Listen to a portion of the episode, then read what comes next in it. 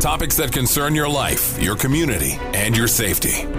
This is 5-0 Info on Arizona's news station, KTAR News 92.3 FM. Here's what you need to know. Hello and welcome to the Phoenix 5-0 Info Show. My name is Lieutenant Vince Lewis, here today, as always, with my...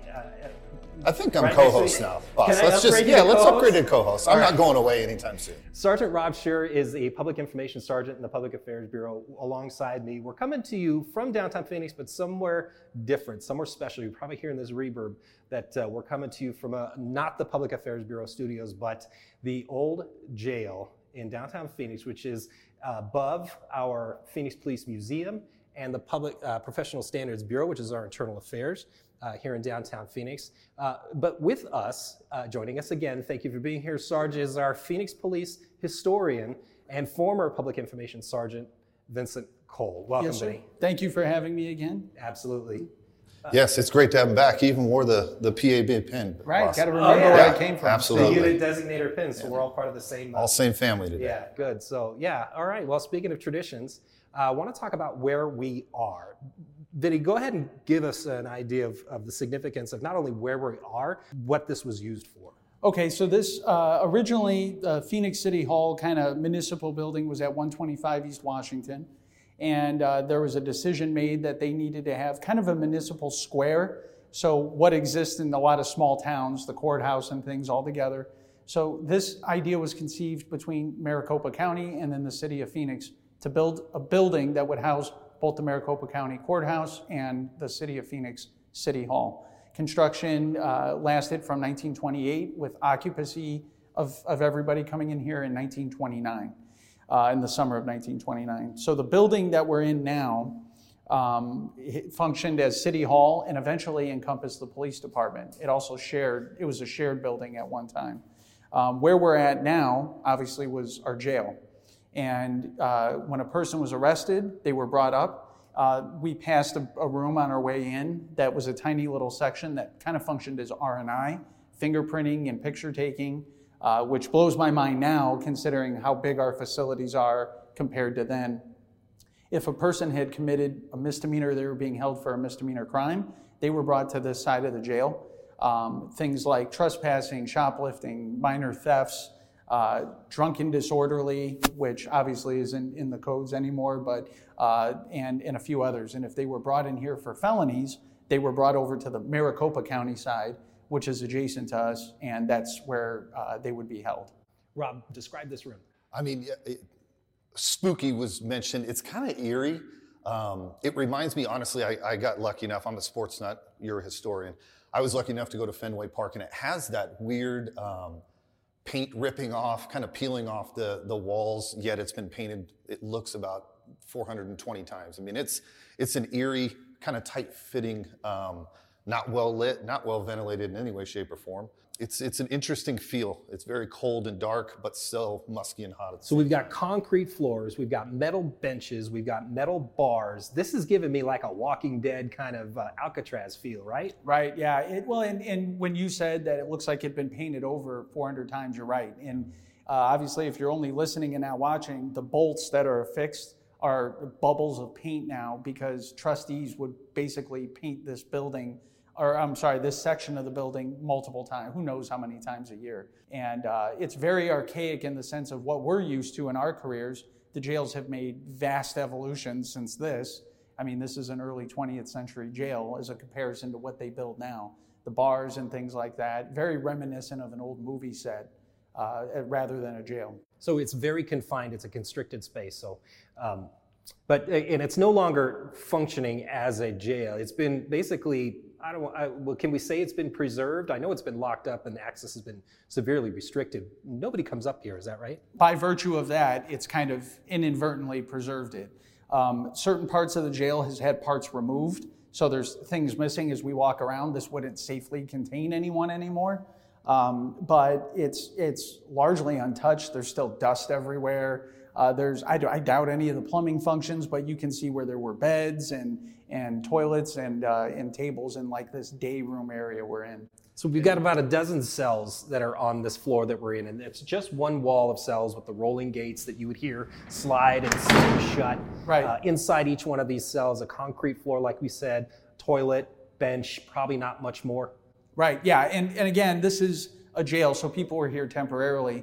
And in fact, some people had taken up residence here so often, they began using it as their mailing address. And they would also, the detectives would use some of the inmates we had here for photo lineups. And downstairs in the detective bureau, there's several famous Phoenix PD photo lineups that were done, true photo lineups where they would line inmates up and somebody would pick them out. And oftentimes those were trustees. Sometimes they were City of Phoenix employees that worked here, that they would stand in a lineup. So. Imagine getting scooped up for that. Yeah. Right, yeah. Hey, you as a historian, and not to get crazy personal, but you as a historian, access has been kind of denied up here, regularly to a degree. What's it like for you to be in a building like this where you remember pictures and you're like, oh, that's where that picture was at, or oh, that's what this is. What's it like for you personally to be in a place like this? It's really cool to come back and see it untouched because so much of history is done through pictures, sketches, and maps. To be able to walk in, and I had commented this several times, this place still smells like a jail to me. Yeah. And it's funny because it's a completely immersive experience, and it's a largely, for all intents and purposes, it's an abandoned section of this building. And it's just a snippet in time that you can kind of come back and, people who have gone before us on this job have worked here, they've been assigned here. And it's amazing to me that this is all still here and is all still something we can experience. So significance of this building and this particular jail and the room that you were talking about before, having to do with Phoenix police history and Phoenix history, because we're all familiar, at least in the law enforcement community, with Arizona v. Miranda, right? Right. So, and that was an actual person, Ernesto Miranda, who was arrested here by a Phoenix police detective and brought to this facility. Is that correct? Right. So he would have been brought here for the picture taking and fingerprinting. He would have been housed on the felony side, but Miranda kind of had several run-ins with the law, so it's entirely possible at one point he was housed here. But we also had a couple other famous people that were incarcerated in this side of the jail. Ira Hayes. Ira Hayes is one of the original flag raisers from the Battle of Iwo Jima. He's in the back. He had spent some time here. The Winnie Ruth Judd trial was held right next door. Same thing with the Miranda trial. It was held next door. So this place has a lot of history apart from it just functioning as an old jail. But you've talked to the detectives and the people, because there's offices, Phoenix police offices like our internal affairs, the Phoenix Police Museum. You've talked to people who work in this building and they've shared some stories with you that might raise the hair on the back of your neck. Is that right? Well, and people always say if a building's old, it's haunted. That's not always necessarily true. But when you have a jail, there's a lot of things that happen that go with people in custody, people who have been picked up for violent things. I had spoke to somebody who had worked, one of our employees here, who said that on the first floor in the old detective bureau, we had an employee who was shot and killed in here in the 40s downstairs. And this employee was walking in late at night. She worked for internal affairs, so it was probably some sort of call out, and looked to her left and saw somebody that was a slim, either white or Hispanic male. And when she went past, that person was gone.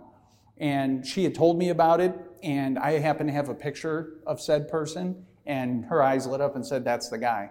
So ironically, the place where she saw him is about where he probably would have died. So me as the house cynic, what I hear is late call out, tired. Probably been exhausted, tired, happened to maybe see something and then looked at a picture and said that was probably it.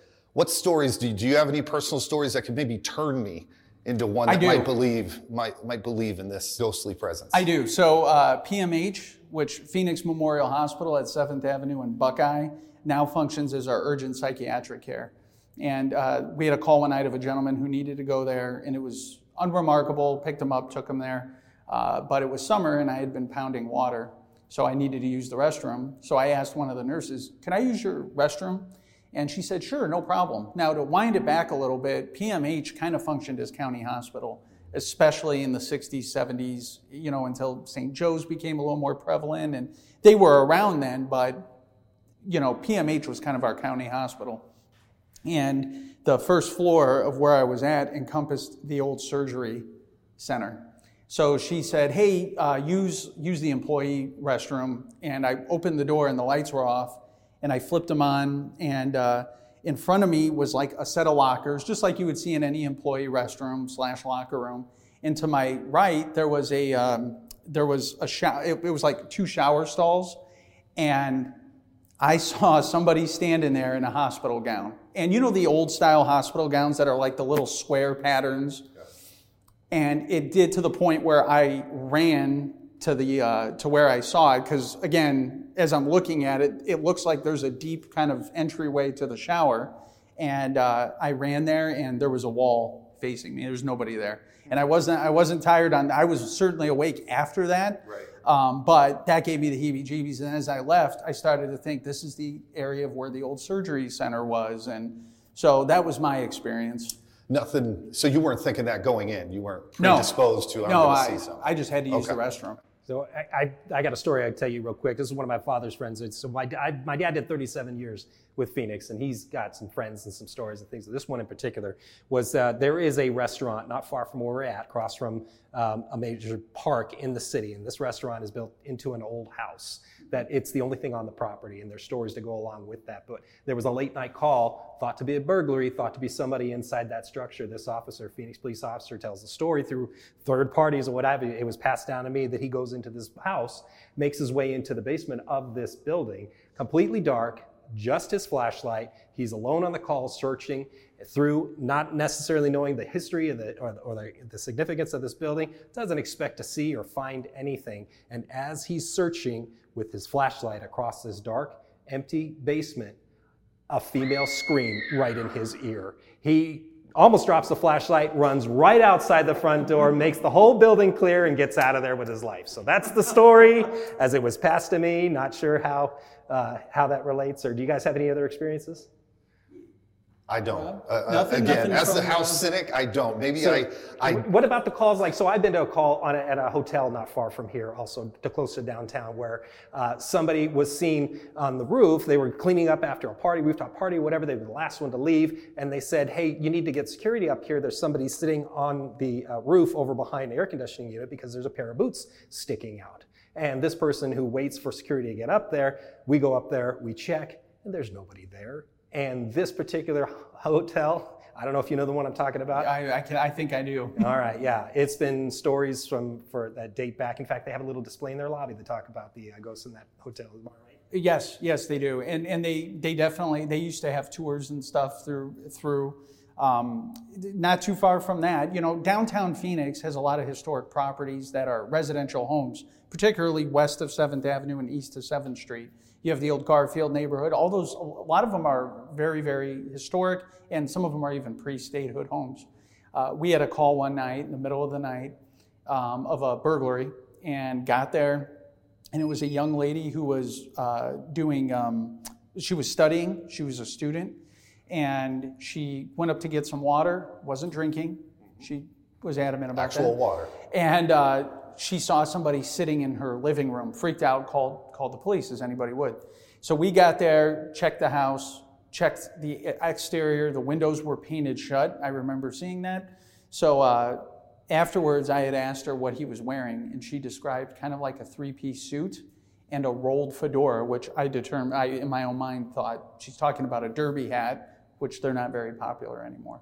Needless to say, nobody was found in the area, so I don't know what she saw, but we were able to calm her fears a little bit.